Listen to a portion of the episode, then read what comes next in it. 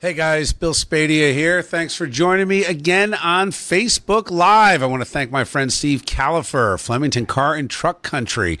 He has uh, sponsored this Ask Me Anything, and he continues to be a great friend not only to this station, uh, but to me and to business entrepreneurs across New Jersey running one of the best companies out there. So thank you, Steve, and thank you to all the great staff at Flemington Car and Truck Country. Um, so, we were we started this morning. A couple things came up. Number one, I think it's very very important to make sure that you separate out what's happening with law enforcement and understand that as horrific as horrific as the death of George Floyd was it does not apply to all law enforcement, not even close. So I'm sick and tired of all the politicians trying to grab a headline out of George Floyd's death. Enough, enough already. Justice will be served. Put down the protest signs, relax, dial it back. No, we're not going to defund the police. It's just patently ridiculous. All right. Uh, Olivia Gruber has a question. When do I expect the state to be opened? Um, boy, that's a good question, huh, Olivia? I, I'll tell you this. The state is going to open when you decide it has to be opened. When you put the mask down while you're in the shop, right, and say, enough of this, I'm tired of this, I'm taking it off. When you decide not to send your kids to a camp that's going to require them to act like robots with the mask on and, and social distance in 90 degree weather, the state's going to open when businesses just decide to start opening, and it's already happening. There are companies across this state that are just saying, you know what? I'm just going to open because, as that one diner at the Jersey Shore said, it's either we open now or we never open again. And a lot of small businesses are in that situation. As far as the governor, I have been saying this for months now. The state Republicans should have sued a lot sooner than they did. The fact that they did sue, it will get into court, and let's hope we get some relief and they strike down the emergency order that has been extended, I think, now through June 30th. Um, Steve Safka, is there any good reason why Murphy refuses to provide? Senate President Sweeney with the data on COVID. Um, Steve, don't buy into Sweeney's garbage line about not having data. It doesn't matter what data the governor's using, it's totally irrelevant. The only reason Sweeney is doing that, and he said this to Eric Scott uh, when he came in for the roundtable or when he called in for the roundtable, he's trying to box the governor and make the governor look stupid. The governor already looks stupid. The truth is, Steve Sweeney should have been in line with businesses, with the unions, and sued the governor to reopen the state. Steve Sweeney should have manned up and stood up and actually acted as a leader, but instead he's a coward. He is afraid of the governor and he's just playing politics. So honestly, don't worry about the nuances. Here's the evidence you need. All the other states are opening up. There's been no spike in infections, no spike in disease. And don't let them lie to you just because Florida had 1,200 cases positive on Saturday. That's only because they tested 33,000 people on Friday and 33,000 people on Saturday. That's why. As a percentage of, of positive cases, that number is dropping precipitously. So this thing is over. It doesn't matter what they're looking at. It doesn't matter. It's time to reopen the state and move forward. Timothy Robert, when are you running for governor? Well, it's a great question, Timothy. Uh, I get this uh, conversation comes up a lot as to whether or not I should get into a race for for governor, whether or not that's the best use of my uh, time. I'll be honest with you.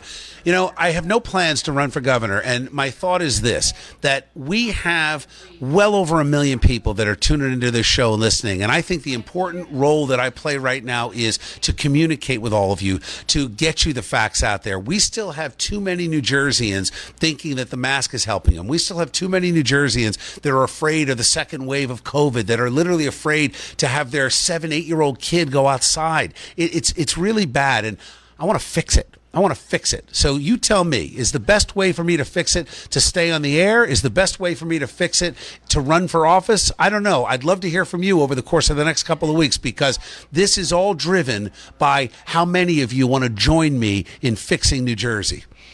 Ryan Irwin, will Governor Murphy be punished for everything he did wrong? Uh, I, I, think that uh, parts of the governor's administration should be criminally charged. I think Judy Persichilli should have criminal charges brought against her. And I don't say that lightly, but 6,000 people died behind the walls of the nursing home. And Governor Murphy, Gurbir Grewal, and Judy Persichilli acted proactively literally on March 29th, a letter from the health commissioner, Judy Persichilli, saying they, at nursing homes, that is, in long term care facilities, had to accept COVID positive patients in. I mean, that's it. You literally put one of the most rapidly transmitted infections, viruses that we've seen in, in dozens of years, and they put people with it in with literally the most vulnerable people in our society. It's it's actually unconscionable what they did. Yeah, there ought to be criminal charges. Jennifer Simone, uh, do you think he is taking so long to open everything fully because he wanted more federal funding? Yes.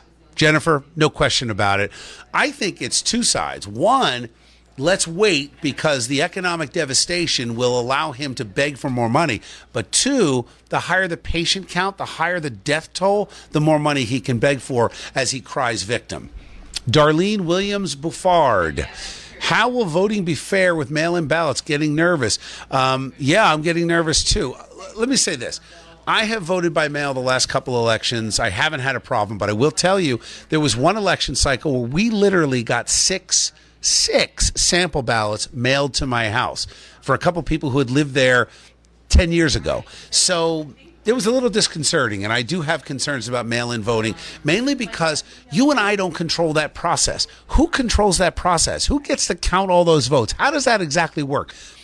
Let me be very clear. There is no reason for mail in only. It is time for us to socialize. And again, I'll say it, I'll say it, I've been saying it every day. South Carolina, parts of Virginia, North Carolina, Alabama, Georgia, Florida, Texas, even now parts of California, Wisconsin, Michigan, all opening. Pennsylvania, you can drive 20 minutes across the border or an hour across, depending on where you live, and go have a, a meal go have a drink at a bar. So the idea that social distancing did anything to stop the spread of COVID, we don't know. You can't prove a negative. But according to St. Barnabas, head of emergency medicine, Dr. Daniel Murphy, this is St. Barnabas in the Bronx, hardest hit area in the world.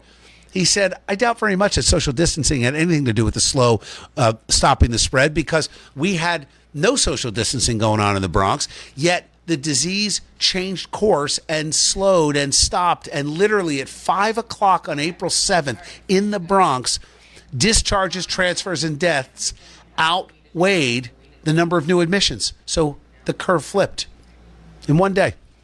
Tony Rodriguez. Hey, Bill, what about tattoo shops? You own a tattoo shop.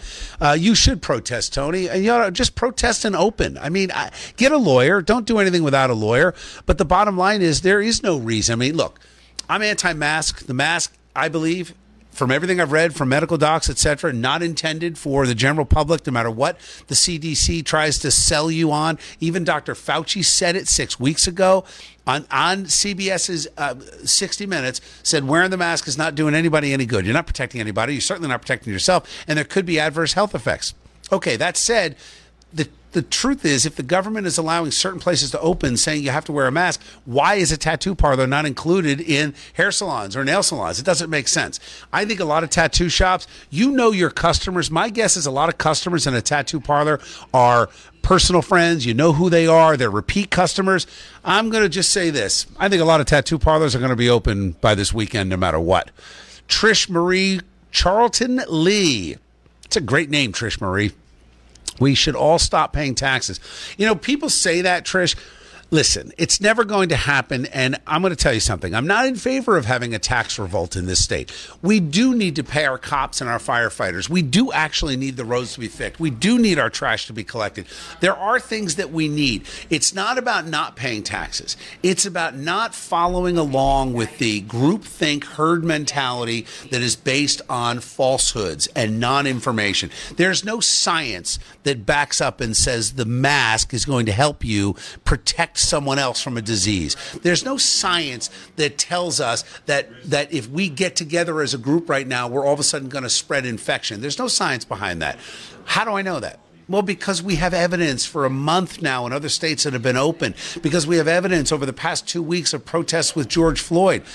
We just know it. We know that people are flying on, on planes right now and they're taking the masks off and they're in close quarters. We know all these things. Don't let the propaganda and the fear drive you away from critical thinking. Facts are still facts. Brandy May. What about tanning salons? Same category. Yeah. I, I mean, my guess is a lot of tanning salons are in the same boat as the tattoo parlors. Of course, they should be open. And my advice to you call your lawyer and open. Call your lawyer and open. That's what's happening in a lot of places. There is no way it's going to hold up in court that the owner, Jennifer Rogers of the Randolph tennis club is going to end up paying a fine or even potentially going to jail when a day later the governor did exactly the same thing having a rally. It doesn't make any sense anymore. Timothy Robert, do you think the state should file for bankruptcy? Yes, of course I do. Listen, Timothy, here's the thing about the state going bankrupt. They're trying to make the, the, the Democrats in the legislature are trying to make that like that's an emotional issue. No, it's not. We have $110 billion in unfunded future liabilities. We are already bankrupt. We just don't want to admit it. We've got to go bankrupt so we can use that to restructure our pension debt. There's no other way. And I'll tell you this if I were governor, that would be one of the first things that I would look to do. Go through every legal means possible to restructure that pension debt so that you can make cops, firefighters, teachers, and government workers, quite honestly, make them whole. Tara Bruner, why are graduations still not allowed? Well, Tara, again, it's based on fear and nonsense. Uh, the idea that we could have 2,000 people on Nassau Street in Princeton marching for social justice and you can't have a thousand kids and their parents sitting in a graduation is patently absurd. Of course it is. But look, again, I, I think it's one of those things where you've got to make those decisions. I'd like to see pockets of students around this state do it anyway. It's time to fight back in a very real and demonstrative way.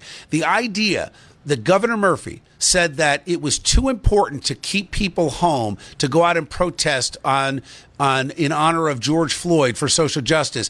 I say it's too important for your business not to reopen immediately. It is too important that you have to put food on your table. It is too important that you have a right under our constitution to get out, go to church, socialize, have your free speech not limited by arbitrary government and unfair government. These are the ideas that are too important that we need to focus on. So it is time for New Jersey to open up. Now, I don't want to steer you in the wrong direction. Call your lawyer first. Call your lawyer and then open those doors. It's time. It's time to come back, and we're getting there. All right. Thanks for joining me today.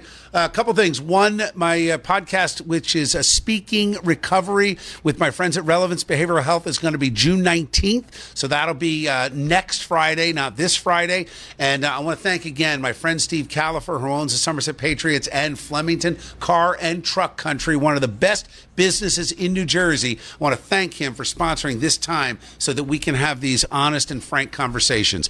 I appreciate all of you as well. Thanks. I'll see you tomorrow. Remember, follow me on LinkedIn, linkedin.com. Just look me up, Bill Spadea, and uh, see all my latest posts and go to my website, nj1015.com slash Bill Spadea, and I'll see you tomorrow morning on the radio, 6 a.m.